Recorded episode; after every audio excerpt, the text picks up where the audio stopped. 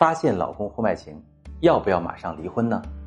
亲爱的女性朋友，你问我要不要离，不如先问问你自己：第一，想不想离？第二，能不能离？想不想是你的意愿，能不能是你的能力？如果啊，你顾念旧情，并且老公还可以改造，那咱就不离，修复感情，接着过；否则，赶紧一拍两散，早日止损。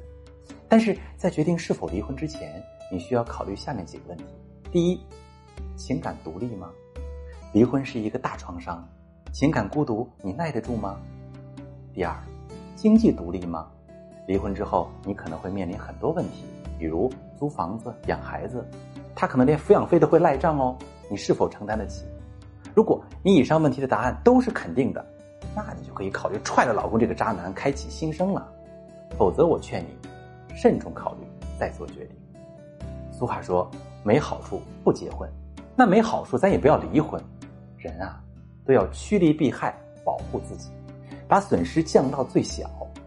如果你真的有困惑，我可以教你。